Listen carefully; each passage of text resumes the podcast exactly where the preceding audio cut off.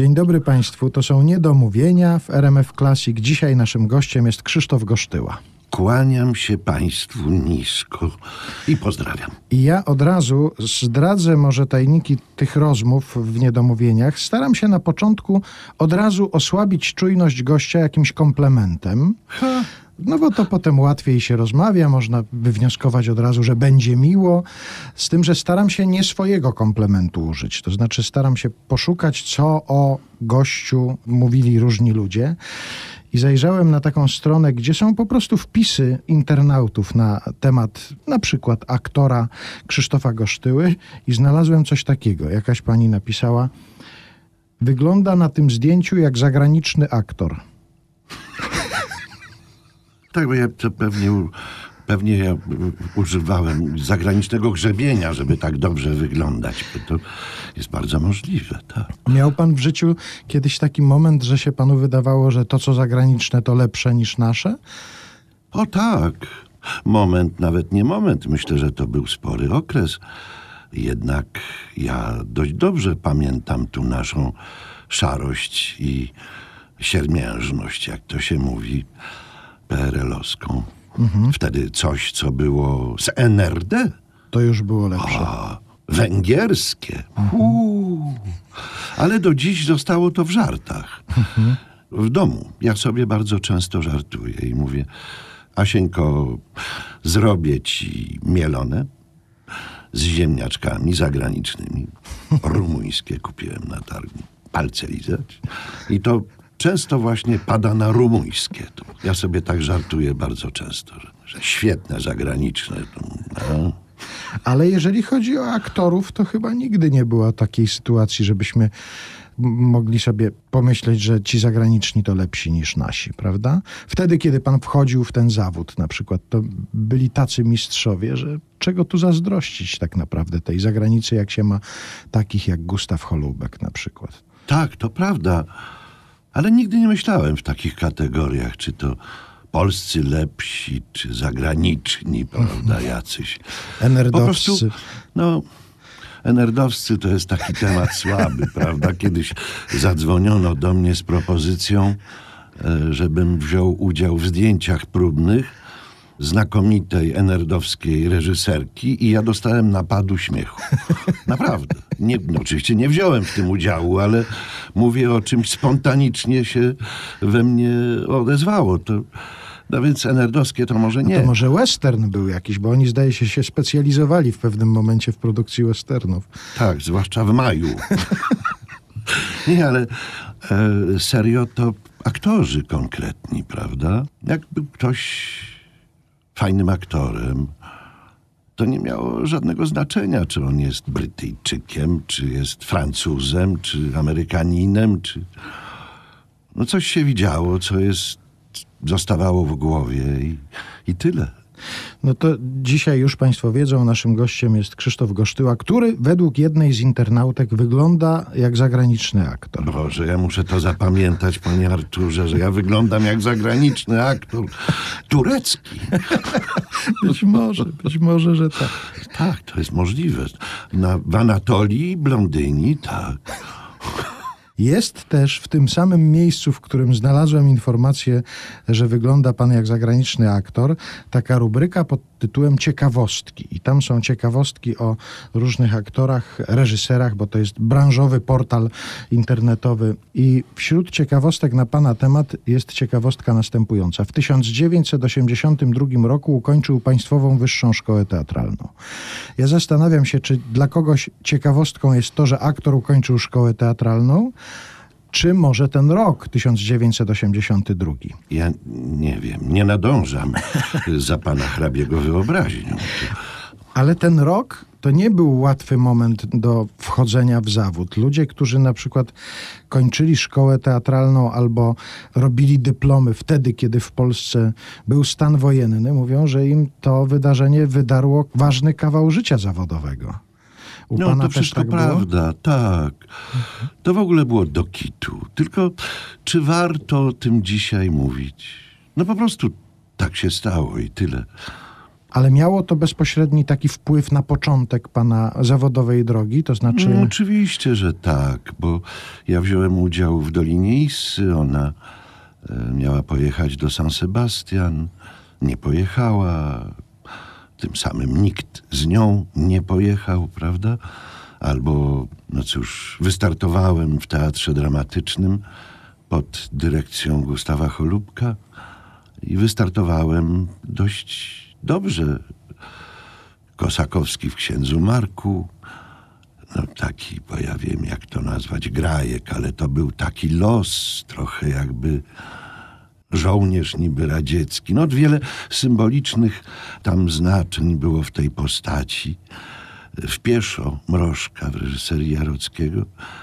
No ale przecież ten teatr zaraz zaczął się chylić ku upadkowi. Gustaw Cholubek złożył swój mandat poselski i zaraz dostał wymówienie z tego dyrektorskiego stołka. No i to wszystko zaczęło być na opak. Wszystko po kolei. Filmy, które zaczęły powstawać, były filmami, których scenariusze zatwierdzał pan generał Baryła, prawda? No to ja w nich nie chciałem grać. Tak więc naliczyłem 30 odmów i przestałem liczyć. No to, to do kitu. Niewesoły moment na rozpoczynanie No tak, zawodu, na no rozpoczynanie tak, pracy w teatrze i, i w filmie. Myślę, że no zdaniem, może nie moim, ale Janusza Kondratiuka i Tomka Lengrena, oni się przyjaźnili. To takie najsilniejszy wówczas jakby debiut miał Krzyś Pieczyński i Krzyś Gosztyła. No ale te nasze losy, chociaż zupełnie inne i w żaden sposób nie, y, niezwiązane, myśmy się nawet nie przyjaźnili z Krzysiem Pieczyńskim, ale one są y, naznaczone piętnem tego czasu, tego, że, y, że cały nasz entuzjazm szedł w stan wojenny. No to co tu się entuzjazmować? Czym? No to prawda. Pan od razu na początku powiedział, a czy to warto do tego wracać? No bo- ja wiem, że nie warto. Nie warto. Kogo to tak naprawdę obchodzi? No, Jednak to jest kawał naszej historii też. no to prawda, tylko że Życiorysy aktorów w tej to- historii też są ważne. może jednak coś wesołego. To zaraz będziemy, oczywiście. Bardzo proszę, zaraz w wesołe pójdziemy. Zaczęliśmy od e, rozmawiania o takim nieciekawym momencie, kiedy pan startuje w ten zawód e, po szkole teatralnej, a tu w Polsce się dzieje, co się dzieje. Natomiast też wspomnieliśmy o tym, pan często zresztą o tym mówił, o tej fascynacji Gustawem Holubkiem, że to właściwie przez to, że pan jego zobaczył, to zdecydował o tym, że, że to może jest ta droga. Dlatego ja już wiedząc o tym, że często pan o tym mówi, chciałem o kogo innego zahaczyć, bo pan też wspomniał w jakiejś rozmowie o tym, ile dało panu obserwowanie kolegów, starszych kolegów. Gustaw Holubek, mistrz, wiadomo, ale też kolegów, których pan spotkał w teatrze. I pan kilka takich nazwisk w tej rozmowie nawet wymienił. Emil Karewicz, Jerzy Kamas na przykład, takie nazwiska. No, Mariusz Dmochowski. No, ja obserwowałem z wielką uwagą rozlicznych naszych wspaniałych aktorów i tu należałoby setkę chyba wymienić. Fijewski czy Pawlik. To to można by tak wymieniać. Każdy z nich dawał inny, swoisty, niepowtarzalny kolor. E, I to była głęboka znajomość i fachu, i przy okazji ta fachowość była zbudowana na prawdziwym, krystalicznym talencie. To były znakomitości, no fantastycznie. Ja, ja wszystkich z wielką uwagą obserwowałem, no co tu, jak nie obserwować Dzwonkowskiego na przykład. No jak, Podobno jak mówi anegdota, jak on grał grabarza e, i były próby hamletowskie, to Jarocki bardzo mądrze i mm, uczenie perorował na temat, a wreszcie Dzwonkowski powiedział, ale ja go lubię, czy nie? No, podstawowe pytanie. No dobrze, ale A- Słynne Dzwonkowskiego. Jak na wakacjach. Ale jak to słońce tego, to, to dobrze czas pas. Cały takiego wywiadu udzielił podobno na wybrzeżu. Podobno niedużo mówił. Fantastyczni, no, ale, ale przecież wielu kolegów, których dziś się w ogóle prawie nie pamięta, jak to szybko idzie w nieznane, w Jeszcze chyba do tego teatr, który jest ulotną jednak Tak. formą, bo nawet jak się podaje imponujące dane, że coś się zagrało tysiąc razy, no to ten tysiąc razy 300 osób na przykład, to nie jest też Nie. tak bardzo dużo, żeby, żeby pamiętać. tysiąc razy to są naprawdę niezwykłe osiągnięcia. Pan wtedy, kiedy pan zdecydował, że to jednak szkoła teatralna, a nie wyższa szkoła muzyczna, w której pan rozpoczął studia, myślał od razu o teatrze jako o swoim miejscu, prawda? Te inne rzeczy, typu film na przykład, to one Nie, przyszły. nie myślałem o filmie. Nie, nie myślałem o filmie, dlatego że jednak w głowie miałem Gustawa Cholubka i nie próbując niczego ująć mojemu wspaniałemu mistrzowi, no ale on się kojarzył z teatrem jednak, z teatrem w sposób taki nierozerwalny, oczywisty, a nie z filmem. Ten moment, kiedy pan wspomina ten moment, kiedy postanawia pan, że jednak nie kariera muzyczna, tylko szkoła teatralna. Pan gdzieś wspomina coś takiego. Zauważyłem, że koledzy ćwiczą po 6 godzin dziennie, a ja ledwo wytrzymuję półtorej godziny. A w teatrze pan wytrzymywał od razu dużo więcej na próbach? To było tak ciekawe zjawisko po tym rozstaniu się z muzyką, porzuceniu edukacji muzycznej, że był się pan w stanie temu poświęcić tak w całości i bez granic? Trudno to oczywiście porównywać, ale tak. Tak, to było niezwykle zajmujące. Pod prostym warunkiem, że było się w doborowym towarzystwie i reżyserował bardzo mądry człowiek. Ale to jest nieporównywalne z tej prostej przyczyny, że praca instrumentalisty, a w okresie studiów, no wcześniejszym również, ale mówimy tutaj o okresie studiów, nacechowana tym zmierzaniem ku byciu solistą, to potem się powolutku tak z piórek odziera człowiek i godzi się z tym, że zostanie kameralistą, a no, no, już no, zostanie orkiestrantem. Ale jeszcze na razie idzie, będę solistą. To jest samotna praca. W teatrze trzeba z kimś. I już nie jest się samotnym, bo przecież dialog jest fundamentalną wartością. Dialog z kimś.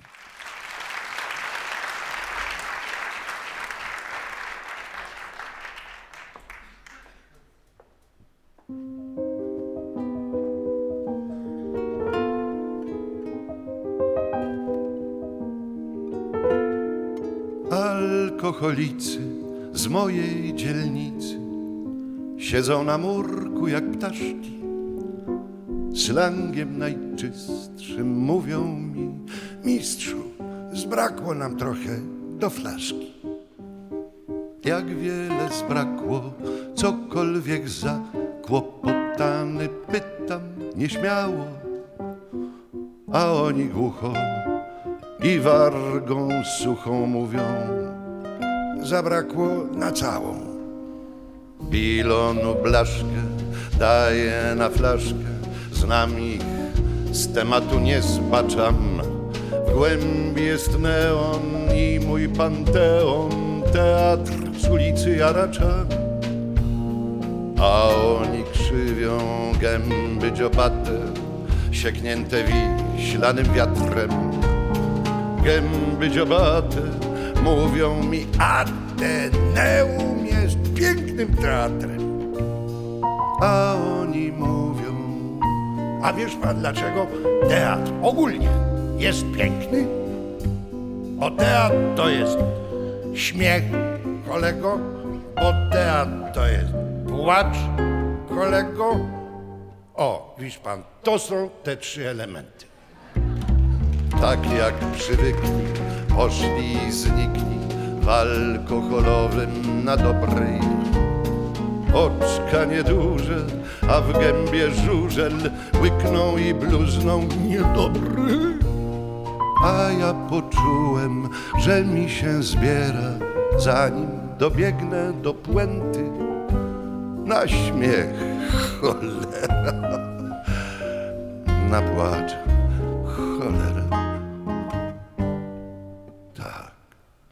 na te trzy elementy.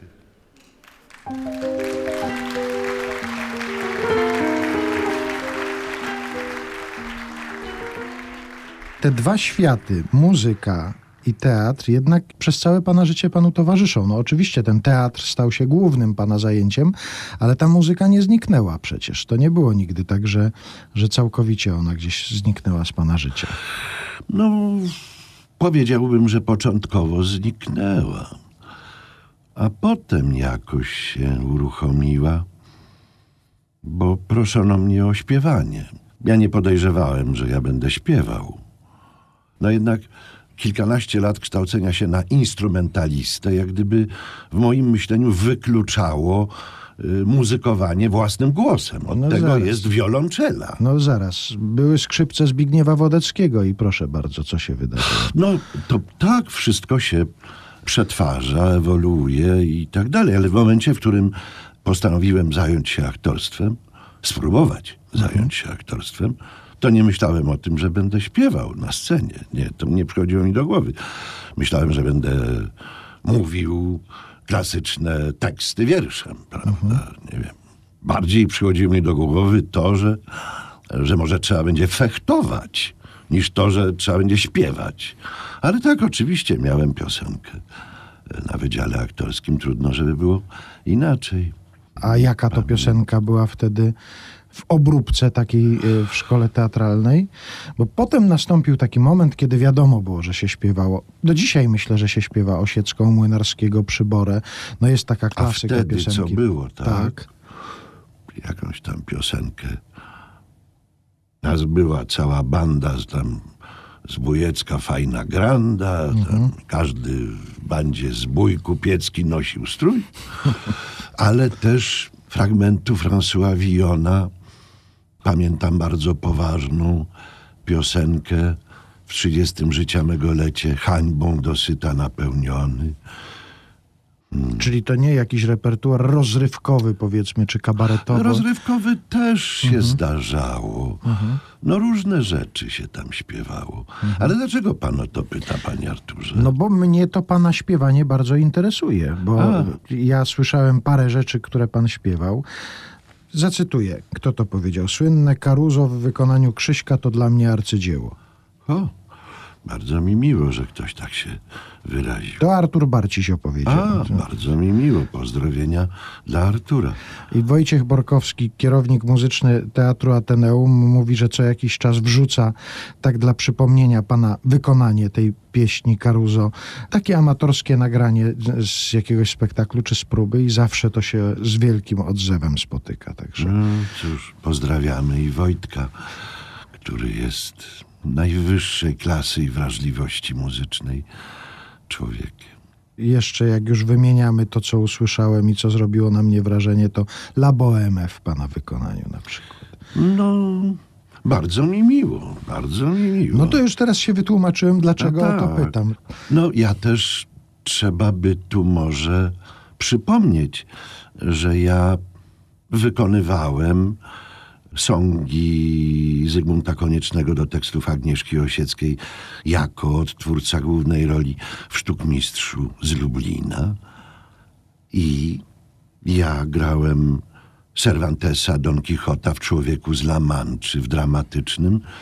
Tam są piękne songi, ale też grałem gościnnie Tewie Mleczarza w Skrzypku na dachu. Też tutaj nie brak dobrze napisanych piosenek. I jak się przegląda pana ten życiorys artystyczny, to tam jest wymienionych kilka teatrów, z którymi był pan związany, albo krócej, albo dłużej. No ale niewielu artystów dramatycznych, absolwentów szkoły teatralnej ma na przykład w swoim życiorysie też teatr pod tytułem Teatr Wielki Opera Narodowa. No ale tam nie śpiewałem, panie Arturze, nie. Natomiast to była dyrektorska rola, co się zowie. Bo to był e, zamek Sinobrodego Beli Bartoka. I ja jak to lubił mówić Janek Szurmiej, pozdrawiam cię Janku, jeżeli słyszysz, ja pojawiałem postaci. Czyli wychodziłem tak naprawdę przy zasłoniętej kurtynie, elegancko ubrany, w garniturze i pelerynę miałem i laseczkę. I tą laseczką jakoby powodowałem, że kurtyna się rozsłaniała i praktykable wjeżdżały ku proscenium z głębi. No ale cały czas przy tej okazji mówiłem wierszem wstęp do tej opery. Warto by nadmienić, że to był tekst, który sam sobie napisałem i zrymowałem go, a reżyser na to przystał. To zaraz do tego wątku pisania i rymowania przejdziemy w naszej rozmowie. Ja tylko Państwu przypomnę, że Krzysztof Gosztyła jest dzisiaj naszym gościem. Artysta, który wygląda jak zagraniczny aktor i, Chyba jasne. i występował w Operze Narodowej na przykład. W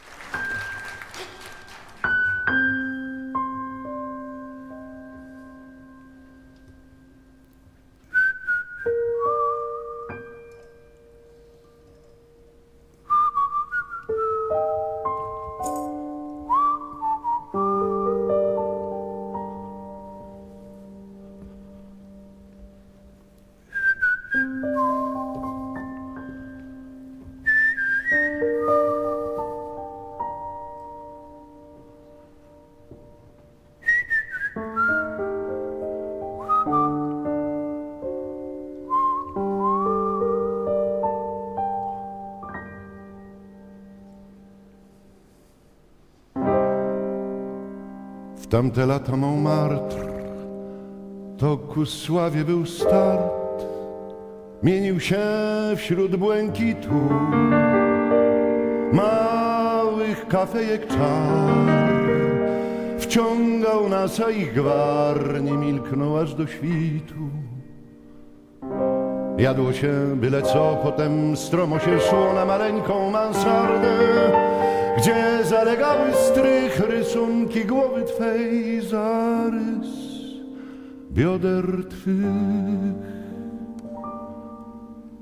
La Boheme,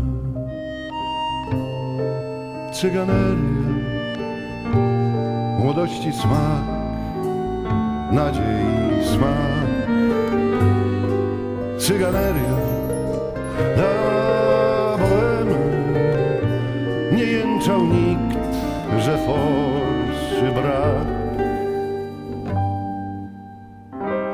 Gdy artystą się jest, czekasz na losu gest Poczekalnia jest długa Patrzyliśmy nieraz W nocy letnią pełną gwiazd Czy któraś do nas mruga i uśmiechał się świat, kiedy grosz komuś wpadł z łaski pana Marszanda. I każdy królem był, do świtu wino pił, z kumplami z biedy drwił.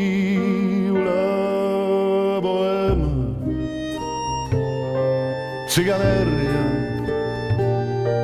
to oczy Twe i usta Twe. Cyganeria, la boheme, to myśl, że anioł dotknie mnie.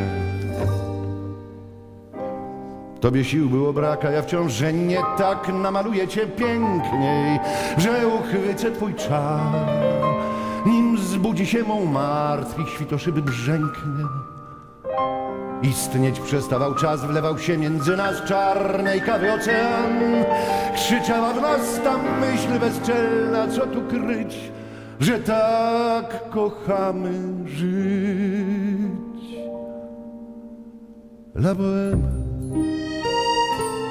cyganeria, dwadzieścia lat, szczęśliwy czas.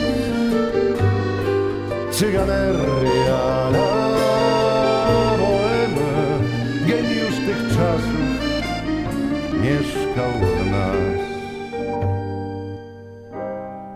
To już było, a dziś, gdy mi zdarza się iść krok od tamtego bistra, inny szyld, inne drzwi.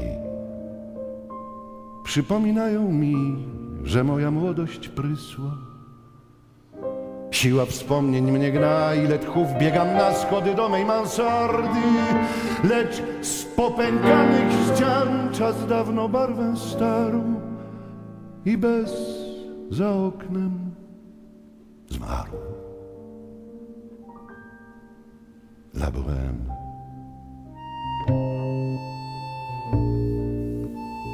To oczy Twe i usta Twe. Cyganeria. La Bohème.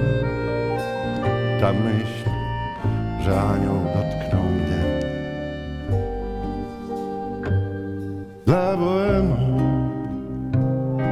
Cyganeria oddala się w niepamięć mknie. Cyganery dla bohemy, choć trochę ją ocalić chcę.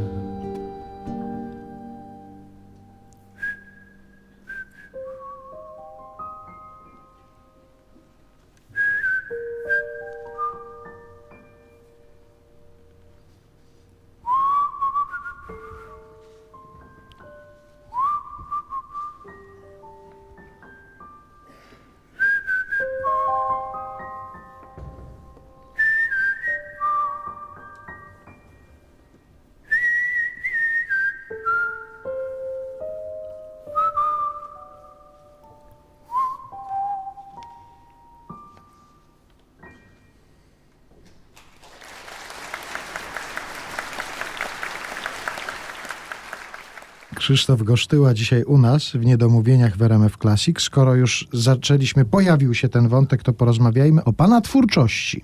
Bo ja przeglądając różne rzeczy, które pan nagrał, trafiłem właśnie na coś takiego jak Burczy Brzuszek śmiałkiem został. Tak, I zobaczyłem, że tam jest napisane autor Krzysztof Gosztyła. tak, to prawda. Ja usłyszałem to nagranie i najpierw zaskoczony byłem, że to jest wierszem, No tak. z przyjemnością posłuchałem, mimo że to raczej dla młodszego troszkę odbiorcy jest napisane, ale ja tego z przyjemnością słuchałem. Czyli pan, rozumiem, że pisze wiersze, bajki wierszem. No to jest bajka, rozumiem, to jest No to- bajka, baśń. To jedyny raz, kiedy poważyłem się na, na opisanie wierszem fabuły, bo to jest zupełnie inna praca niż napisanie sobie wierszyka, który gdzieś wylatuje z głowy, obojętnie czy jest zabawny, czy liryczny, czy jest melancholijny, czy jakiś, ale ma tych swoich tam No zaraz, ustaliliśmy już, 20 wersów i cześć. ustaliliśmy już, że jest pan też autorem w operze zapisanym na zawsze, bo przecież tam pa, pana utwór, utwór się pojawił. No to, to teraz się pojawia bajka i jeszcze coś mam nadzieję z pana wyciągnąć, jakieś informacje. To powiedzmy o tym, jak powstało. Ja mam pewną, nazwijmy to, łatwość, skłonność, inklinację do rymowania. No, ale nigdy nie próbowałem jakoś tego wykorzystywać szczególnie. Po prostu jak mnie naszło, to tam sobie coś nagryzmoliłem. Jakiś wierszyk.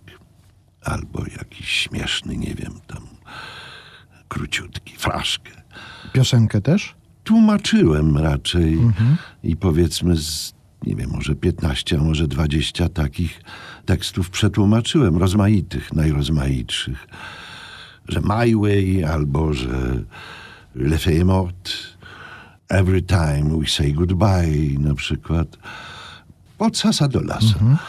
Ale to była pierwsza taka fabularna próba. I nawet w głowie zrodził mi się pomysł, żeby, żeby może trzy takie bajki napisać, no ale niestety to kamień w wodę, więc y, brak tu szczególnych impulsów po temu, żeby znowu się oddać takiemu wierszowaniu. To wcale nie, nie proste. Nawet śniłem o tych wierszykach. Jak byłem gdzieś z dala od pióra i papieru, to w telefonie sobie zapisywałem w notatniku jakieś pomysły. No ale tak naprawdę pisałem to w sensie takim bitym. Trzy tygodnie.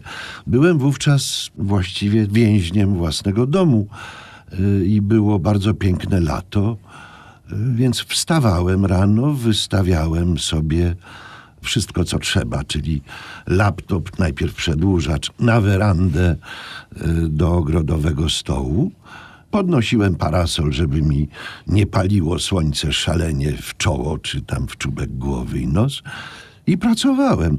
A ponieważ miałem taki okres, że byłem tuż po wymianie y, stawu biodrowego prawego, więc niewiele mogłem się ruszać i to przymusowe siedzenie wykorzystałem w taki oto sposób, że postanowiłem sobie napisać i udało mi się dopiąć tego założenia, bajkę dla Ja dzieci. Mam nadzieję, że Państwo wyciągną z tej opowieści różne wnioski. Ja na przykład wyciągnąłem taki, że czasem do pobudzenia twórczości potrzebne jest nowe biodro i przedłużacz.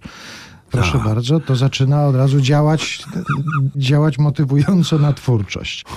Jak burczy brzuszek śmiałkiem został, to istnieje w formie nagranej. Tak, ja Nagrał sam to pan nagrałem i można powiedzieć, że poreżyserowałem troszeczkę dwóch moich panów, którzy zgodzili się współpracować.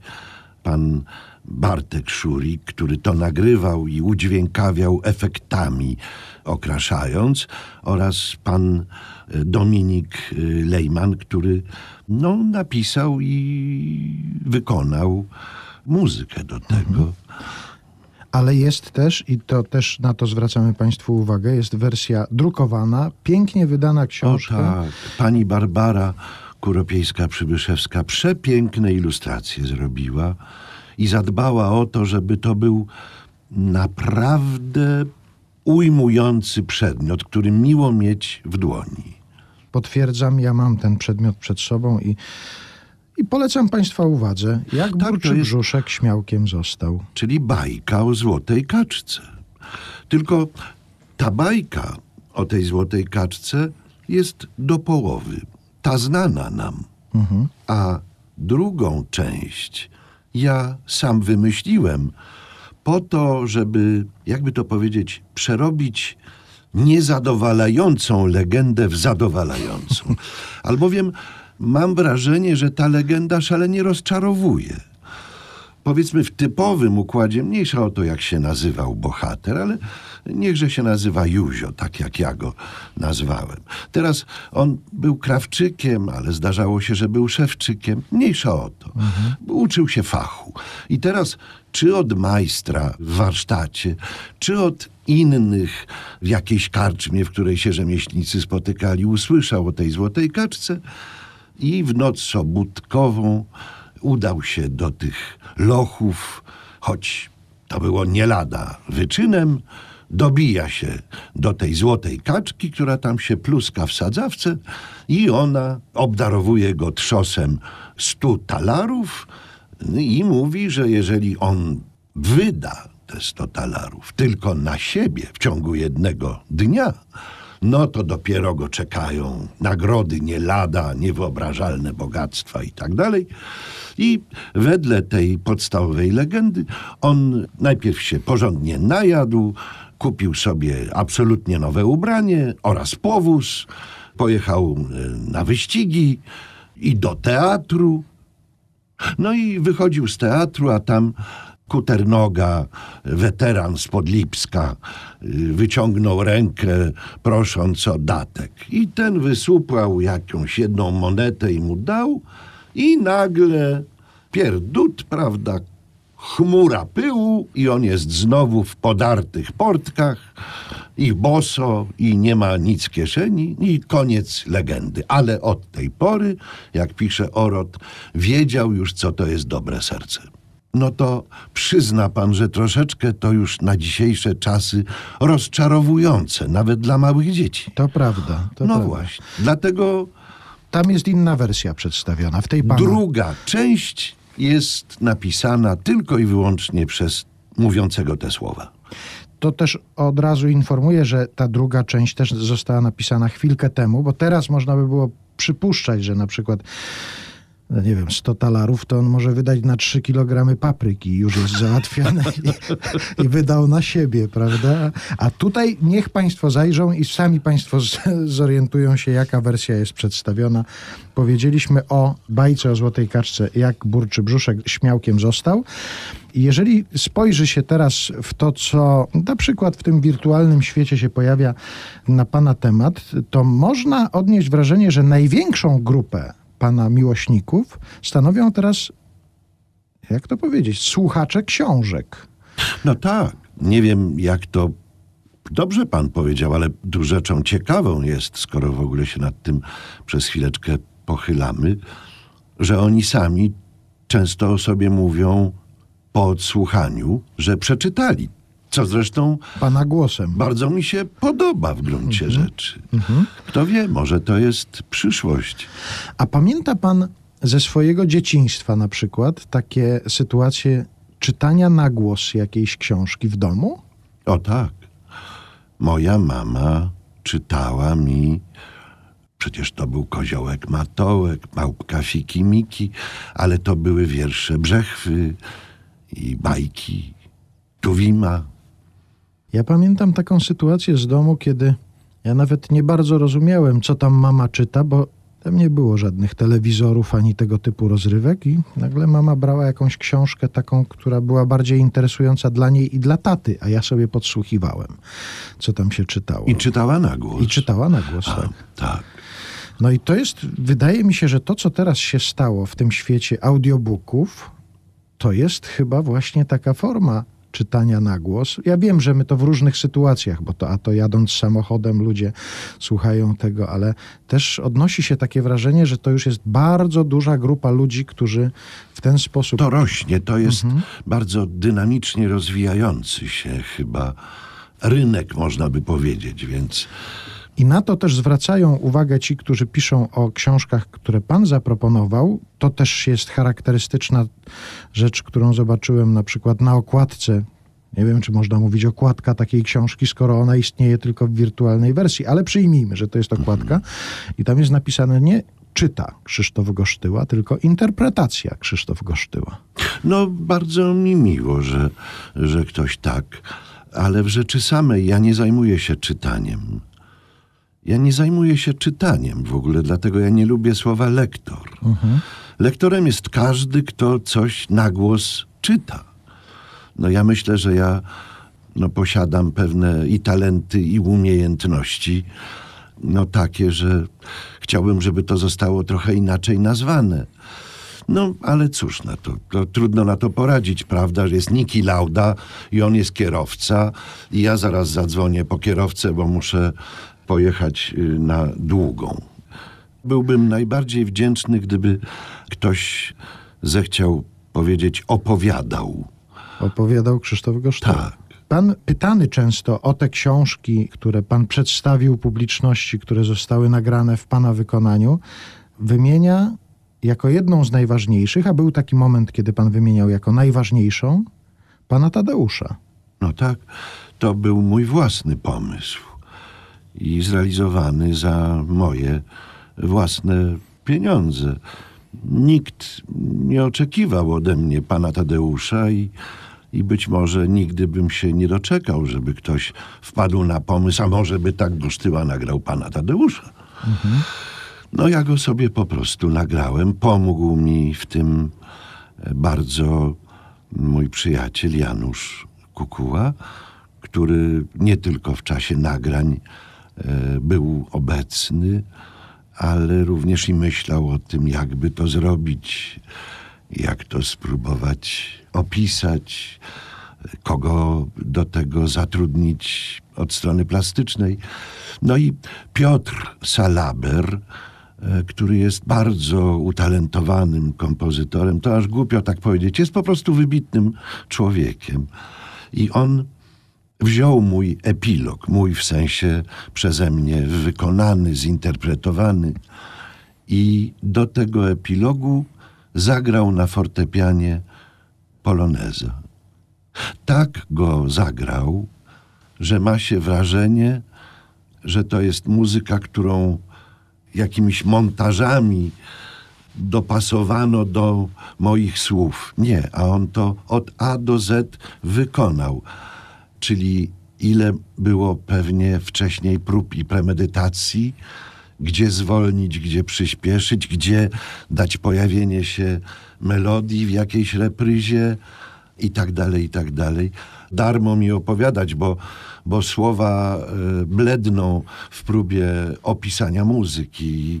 Żeby ktoś nie wiadomo jak pięknie umiał mówić, to jest to na nic wobec y, dziewiątej symfonii. To, I to już będzie, ale to, teraz to już będzie mój komplement, nie pani, która napisała, że pan wygląda jak zagraniczny aktor, ale pan opowiada jak zagraniczny aktor. To się słyszy. węgiel, tak, Słyszy się tę muzykę, panie Tak. Krzysztofie, także naprawdę jak pan to jak opowiada. zagraniczny. Dobrze nie pączki zaslą, ty to kejet.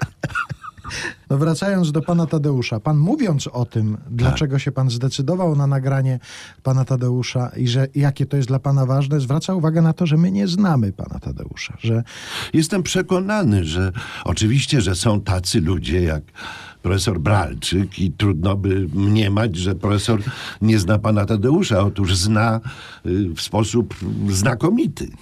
Tak naprawdę to w szkole trzeba poznać kilka fragmentów tylko.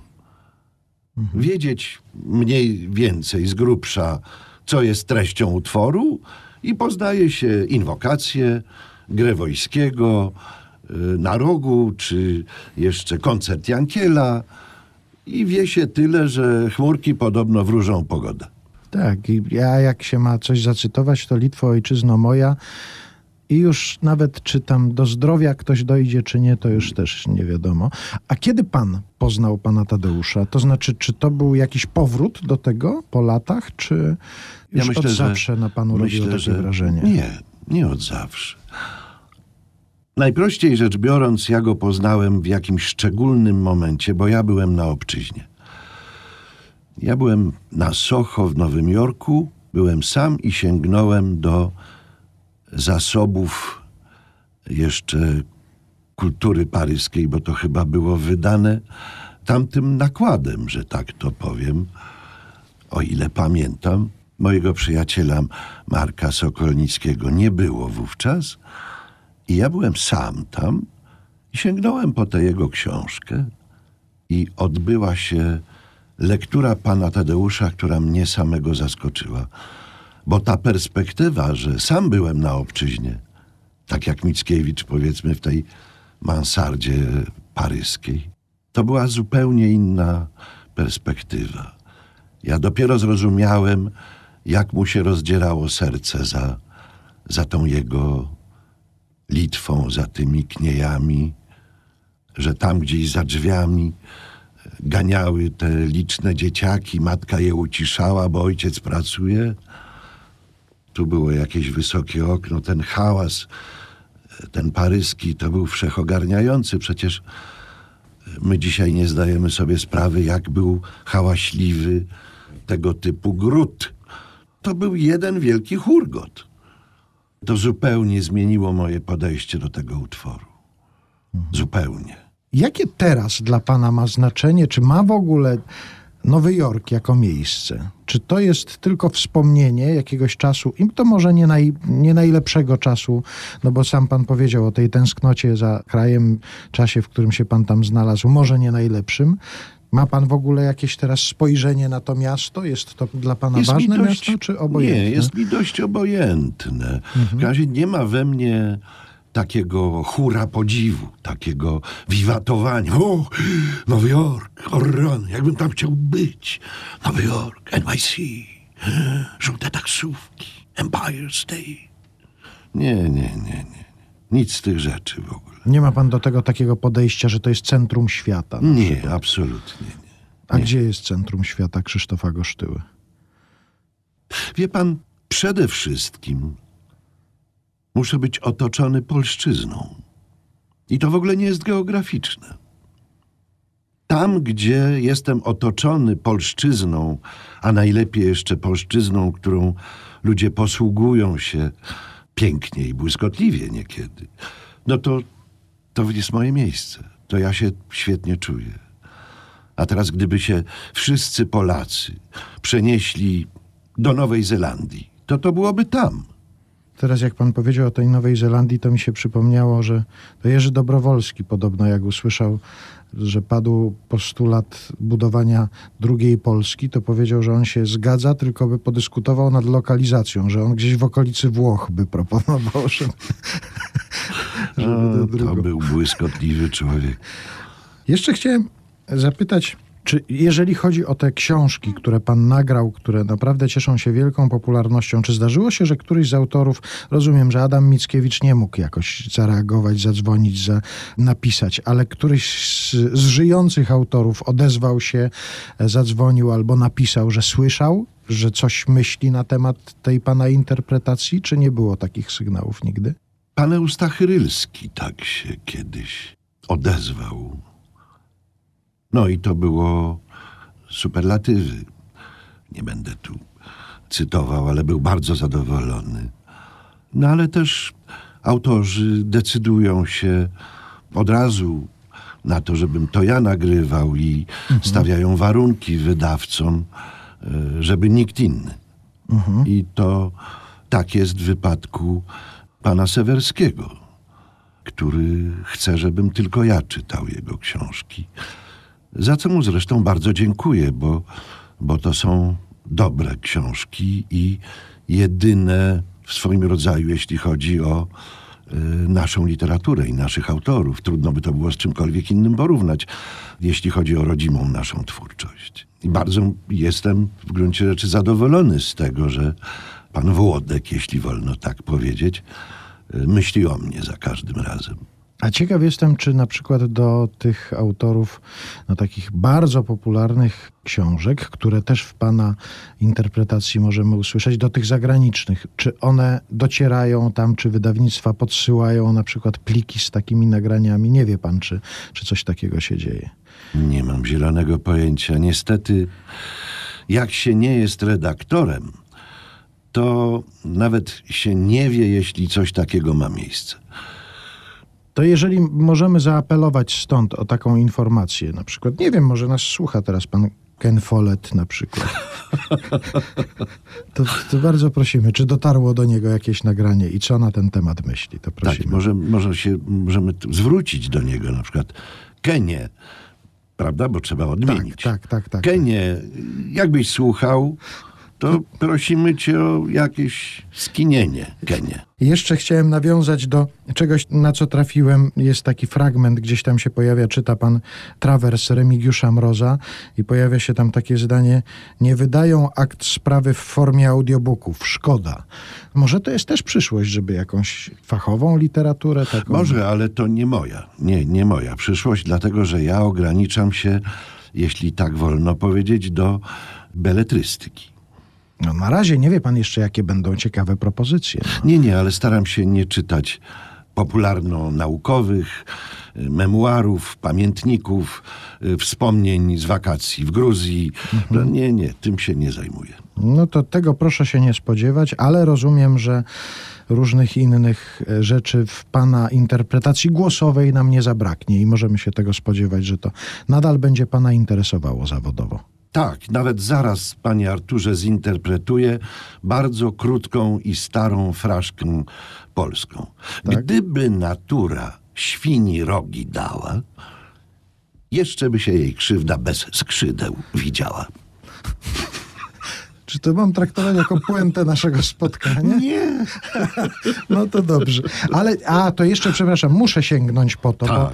kiedy wchodziliśmy do studia, pan Krzysztof powiedział, że ma ze sobą pomoc naukową i to powiedzmy o tym, co to jest takiego. To pan nosi ze sobą na wszystkie spotkania do radia, czy podejrzewał pan, że może nam się przydać dzisiaj? Y, Podejrzewałem sam siebie, że mogę się okazać nie dość silny intelektualnie i wtedy sięgnąłbym po książeczkę pana Dariusza Rossowskiego Paradoksy dla niepoprawnych dzieci.